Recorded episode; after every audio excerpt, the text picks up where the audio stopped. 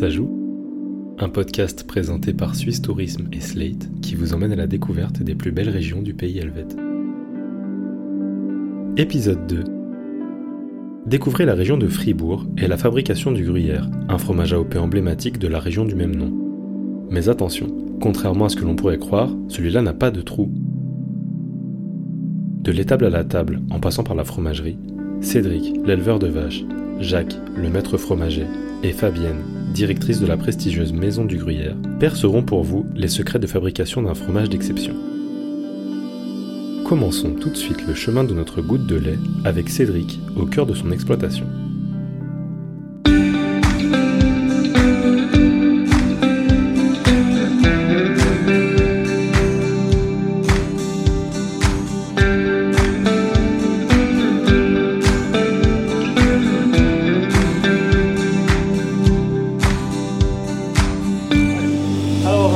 Il est six heures trente et bienvenue à la ferme des Grands Bois à Épagny.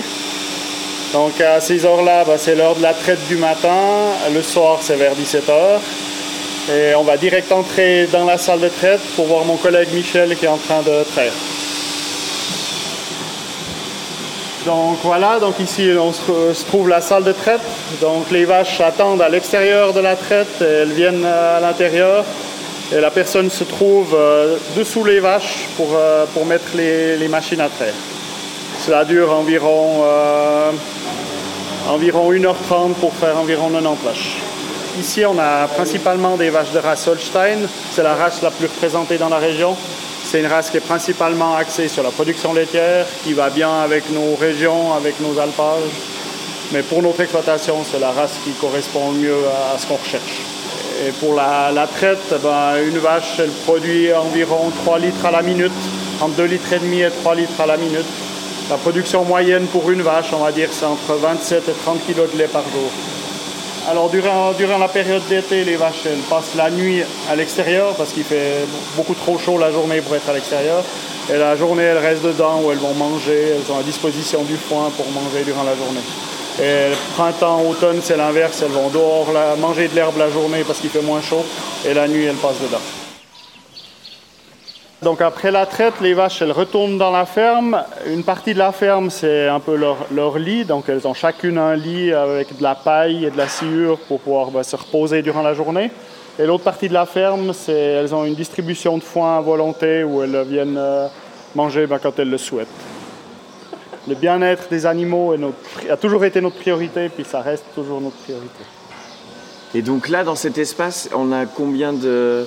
Quelle surface et combien de vaches à peu près? Alors là, euh, dans cet espace, il y a environ mille six cents mètres carrés. Et actuellement, il y a quarante vaches qui sont présentes. Il y en a cinquante-cinq qui passent l'été à l'alpage. Donc c'est sur ces quarante vaches qu'on compte pour avoir euh, le meilleur gruyère possible. Voilà, durant l'été, ouais. Et durant l'hiver, c'est la, la base sur les quatre-vingt-dix, quatre-vingt-quinze vaches qui sont ici, ouais. Ah, c'est immense. En fait, on, on s'imagine que c'est toujours euh, un vacarme assourdissant et que c'est beaucoup de pluie, mais elles sont hyper calmes. C'est quoi? C'est qu'elles se, elles, elles se réveillent, elles sont toutes... C'est euh, tout le temps comme ça, ouais. Après, euh, bah, nous, on a aussi cette philosophie d'être beaucoup avec les animaux. Donc avec ça, les animaux sont beaucoup plus calmes parce que nous, on est en général calme avec eux aussi. Et on, on le ressent dans, le, bah, dans leur caractère parce que bah, c'est comme tout animal, hein. Si on est calme avec... Euh... Donc là, on comprend bien le parcours de la vache. Elle est à l'extérieur la nuit parce qu'il fait chaud. La journée, elle est ici au calme, à la fraîche, comme on dit. Mm-hmm. Et le lait, quant à lui, une fois qu'on l'a récolté ce matin, ça prend à peu près une heure et demie. Voilà, et après, ouais. Quel est le parcours de, du lait? Alors là, donc on, on va, il est en train de finir la traite, donc après euh, on va aller le livrer à la fromagerie à Pringy, d'où euh, le fromager après va transformer ce lait, euh, ce lait en gruyère. Et le lait doit être acheminé après chaque traite à la fromagerie, c'est-à-dire que le lait du soir est aussi acheminé directement à la fromagerie, où il est refroidi et utilisé le lendemain pour la fabrication du fromage.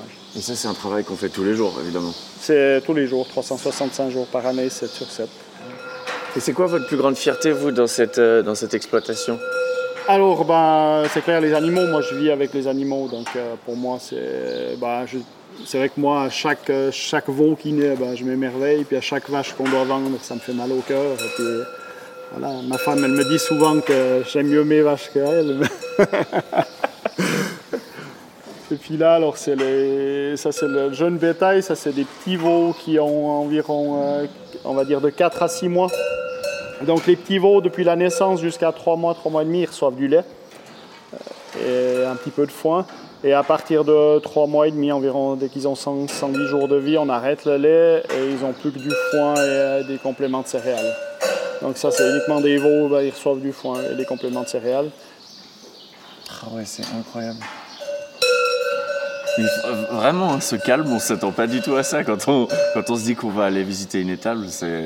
on s'attend ouais, pas puis bon, c'est vrai que c'est en plus c'est aéré, c'est lumineux, ah, donc ouais. euh, c'est, ah, aussi, ouais. je crois que c'est aussi assez agréable pour, euh, pour ouais. visiter, pour regarder. J'ai une petite question. Oui. Il y a une machine très intéressante là qui ressemble à une énorme éponge. Ça sert à quoi en fait ça? C'est une brosse, une brosse à cheveux. C'est pour le matin, ma foi, sortie du lit, faut... non, mais c'est une brosse. Quoi. Alors, elle, elle, elle, elle... Au moment où elles vont près de la brosse, il y a un contact qui se fait puis elles tournent. Alors elles adorent, elles adorent aller se gratter, quoi. Ça leur fait du bien. Elles se font des petites papouilles avant ouais, la journée. Exactement, quoi. Un petit massage. Pour vous, c'est quoi la particularité de la région qui, euh, qui fait qu'on a d'aussi bons produits, alors que ce soit pour le lait et puis in fine pour le fromage? Alors on a une chance inouïe ici, c'est qu'on a des, régulièrement des précipitations. Donc on a...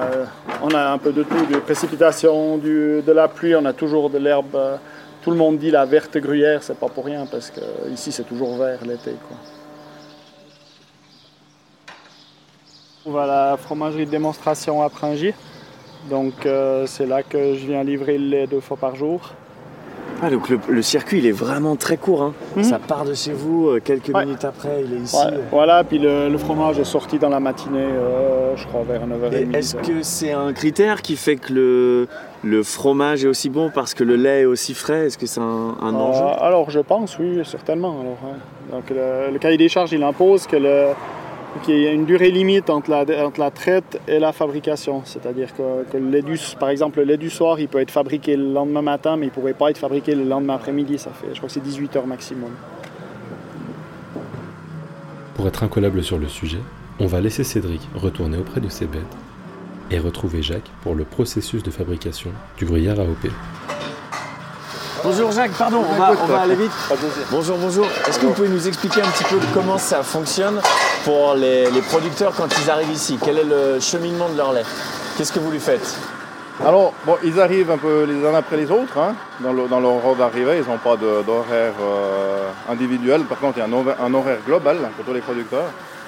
Ensuite, eh ben, ils ouvrent leur récipient, leur tank, leur tank à lait.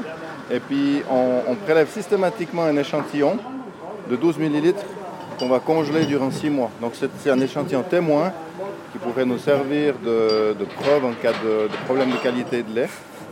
Le matin, on va le mélanger avec le lait du soir.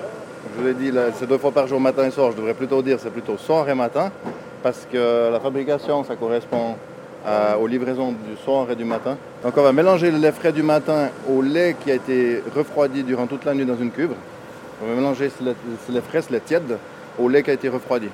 Ça, c'est très important. On a du lait qui est, qui est une prématuration euh, autour des quatorze degrés durant toute la nuit dans les cuves. Alors, donc il est mélangé au lait du soir et puis il est réchauffé aux alentours des trente degrés. Ensuite, il sera stabilisé, stabilisé à cette température. On va y ajouter des cultures de bactéries, des, des bactéries lactiques spécifiques à la fabrication du gruyère. Donc, c'est, c'est des bactéries, des levains qu'on élève dans l'exploitation. Donc c'est vraiment, euh, c'est, ça ne vient pas d'un laboratoire, ou c'est, c'est, c'est vraiment propre à l'exploitation. Et chaque fromagerie de gruyère A O P élève ses propres bactéries. Et, et, et le fait d'élever ses propres bactéries, ça donne encore une, une typicité euh, unique au lieu, quoi. Il y a, il y a quand même une... Euh, Une magie. Une, une magie, une âme dans, dans, dans, dans les lieux qui fait qu'il faut travailler de telle et telle manière. Alors donc je, je parlais là de, de la mise en culture, hein, des, des bactéries lactiques. Ensuite on, on y met de la, de la présure, ce qui va donner un gel assez ferme, style yogourt, donc ce qui, ce qui devient le caillé, hein, c'est le caillé de fromage. Ensuite on va avec, c'est, c'est l'étape qui est en train de se faire ici, donc avec des, des grands couteaux, des tranches caillées, on va découper ce caillé et faire des petits grains, des grains de fromage. Ensuite, ces grains de fromage, ils vont être brassés euh, pendant environ une heure, chauffé à cinquante-huit degrés. Une fois qu'on a atteint cette température de cinquante-huit degrés, on va vérifier l'essuyage aussi. C'est un travail de nouveau manuel où on, on, on prend du caillé dans les mains, puis on, on le touche, on le sent, on le, on le palpe comme ça. Et quand c'est, c'est bon pour le fromager, on pompe toute cette masse dans les moules à gruyère, dans les, dans les formes, pour séparer le petit lait des grains à fromage. Et ensuite, on les presse. On les presse, euh, euh, pressage initial trois cents kilos jusqu'à environ huit cents kilos pendant vingt heures. C'est là où le fromage prend sa forme. Et c'est sous presse qu'il y a aussi un, un, un grand travail des bactéries lactiques, parce qu'elles vont dégrader la totalité du lactose en acide lactique. Donc les bactéries lactiques, c'est leur, c'est leur mission, c'est de manger, c'est de se nourrir du lactose et le, de le transformer en acide lactique. L'acide lactique qui va après participer grandement à la maturation du fromage, à la conservation. Donc il, il, le, la, le seul moment où il a du lactose, c'est pendant sa production et après pendant son, son pressage. Mais sitôt qu'on le met au bain de sel, il n'a déjà plus de lactose. Alors ensuite, c'est, c'est une vingtaine d'heures dans le bain de sel, dans la saumure, hein. Une saumure à environ vingt-deux pour cent de sel. Donc là, le, le fromage, il va perdre une partie de son eau, puis prendre une partie de, de sel également. Ensuite, c'est, c'est l'entrée en cave, en cave d'affinage. Donc d'abord dans la cave des, des fromages frais, où il sera euh, retourné, frotté tous les jours et salé tous les jours pendant environ une semaine. Ensuite, il sera frotté plus que trois fois par semaine pendant environ un mois. Après, plus que deux fois par semaine, voire plus qu'une fois, euh, jusqu'aux cinq mois d'affinage obligatoire pour, euh, pour le mettre en, dans le commerce. Les, les premiers mois d'affinage, c'est aussi, une, c'est aussi notre responsabilité. Euh, jusqu'à trois mois. Hein. Après, on a un marchand de fromage qui vient nous acheter les fromages, il les prend en charge à trois mois et puis il les stocke chez lui, jusqu'à la taxation qui se déroule à quatre mois et demi environ. La leçon pratique avec Jacques touche à sa fin. On va maintenant discuter des règles et des enjeux de la filière avec Fabienne, directrice de la Maison du Gruyère.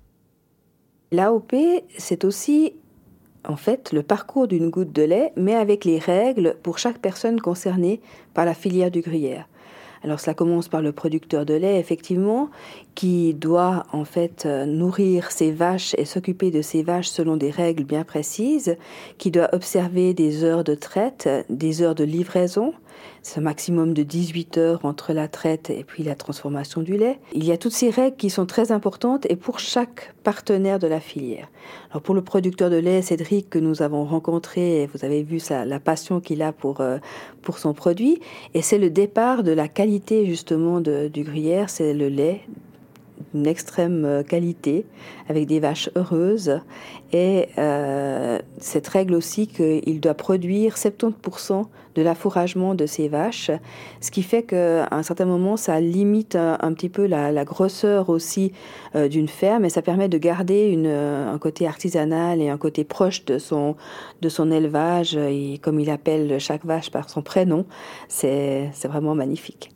Le produit, en fait, C'est, c'est pas lui qui dirige le produit, c'est le produit qui dirige le maître fromager. Et ça, je pense que ça explique le, le tout, en fait. Il est vraiment à l'écoute de ce lait qui arrive chez lui le matin. Il sent son odeur, il, il va observer comment il se transforme, comment il se transforme au moment du décaillage, quel moment vraiment où le gruyère naît.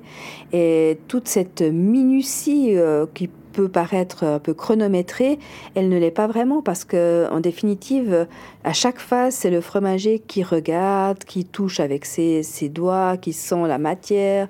Et à un moment donné, on a dû attendre. On a dû attendre parce que moi, c'était pas prêt. Et euh, c'est vrai qu'on peut pas se fier uniquement à un chronomètre. Le chronomètre peut aider à ne pas louper une étape, mais en définitive, euh, c'est pas lui qui, c'est pas le chronomètre qui va décider. Euh, c'est pas après dix minutes on arrête parce que l'œuf il est cuit de telle façon. C'est vraiment en observant le, le produit qu'on décide euh, toutes les phases. Et justement, l'A O P, si on voulait essayer de résumer ça en quelques chiffres, on sait qu'il y a des chiffres par rapport à au timing entre euh, la traite et l'utilisation du lait. Il y a des chiffres par rapport à la zone géographique, il y a des chiffres aussi sur les quantités, les dates. Si on devait donner les quelques grands chiffres qui concernent l'A O P, lesquels seraient-ils ? Alors, euh, l'A O P pour le gruyère a été obtenue en juillet deux mille un. Mais ça faisait déjà des dizaines d'années et presque des gens se battaient pour euh, avoir cette, euh, ce lab, cette labellisation et cette reconnaissance. Et euh, maintenant, il y a six mille personnes qui travaillent pour le Gruyère A O P, deux mille trois cents producteurs de lait, cent soixante-dix fromageries de plaine, cinquante-six alpages, trente mille tonnes de gruyère qui sont produits annuellement. Euh, voilà, ça, ça représente vraiment une filière, un produit d'exception et beaucoup de savoir-faire à, tous les, à toutes les échelles du produit, que ce soit euh, au niveau du producteur de lait, du fromager qui transforme le lait et de l'affineur, dont on n'a pas beaucoup parlé en fait ce matin. Mais l'affinage en cave, c'est aussi un savoir-faire très conséquent et qui permet de valoriser le produit. Donc en fait, à chaque étape, il y a une valorisation du produit et à partir de cinq mois, on peut consommer le gruyère. Donc la taxation intervient au cinquième mois. C'est un groupe d'experts de trois personnes qui observent les lots de, de gruyère de transformation. Et donc ils regardent l'aspect extérieur des, des meules pour savoir s'ils ont été bien soignés. Ensuite, ils prélèvent un, un échantillon justement et ils observent la pâte, la souplesse de la pâte, la texture de la pâte et ensuite le goût. Et il y a trois notes qui sont attribuées et entre les trois, ils discutent ensuite pour donner une note finale.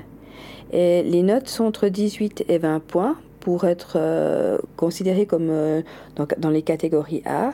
Et puis après, il y a une, un déclassement euh, pour du râpé ou pour du fromage fondu ou très peu de parties qui sont totalement détruites si, le, si cela est nécessaire. Oui, donc là, on a, on a bien compris les, les différents aspects et le parcours de cette goutte de lait depuis euh, la vache jusqu'ici pour devenir un gruyère.